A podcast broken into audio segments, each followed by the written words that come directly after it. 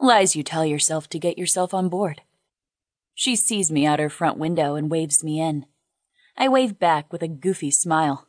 I step out of the car and toss my cigarette to the floor and stomp it to make sure it's put out. Hi, Janice. How long you been out there? Looks like you were talking to someone pretty animatedly. I point to my Bluetooth. I was on the phone with my girlfriend. The lies we tell others. Oh, okay. Everything's okay? Yes, of course.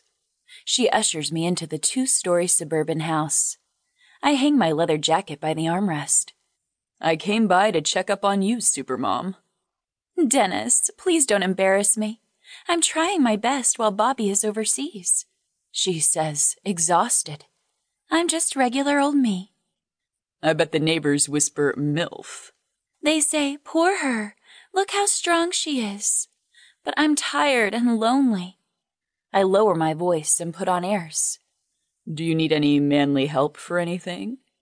Always, but I learned to manage. She's standing by the kitchen while holding a basket filled with laundry. You want something to eat?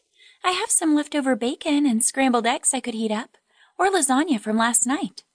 No, it's okay. Leslie made a big breakfast. How is Leslie? Truthfully, I expect nothing less from you, Dennis, she says with emphasis. It's been tough lately.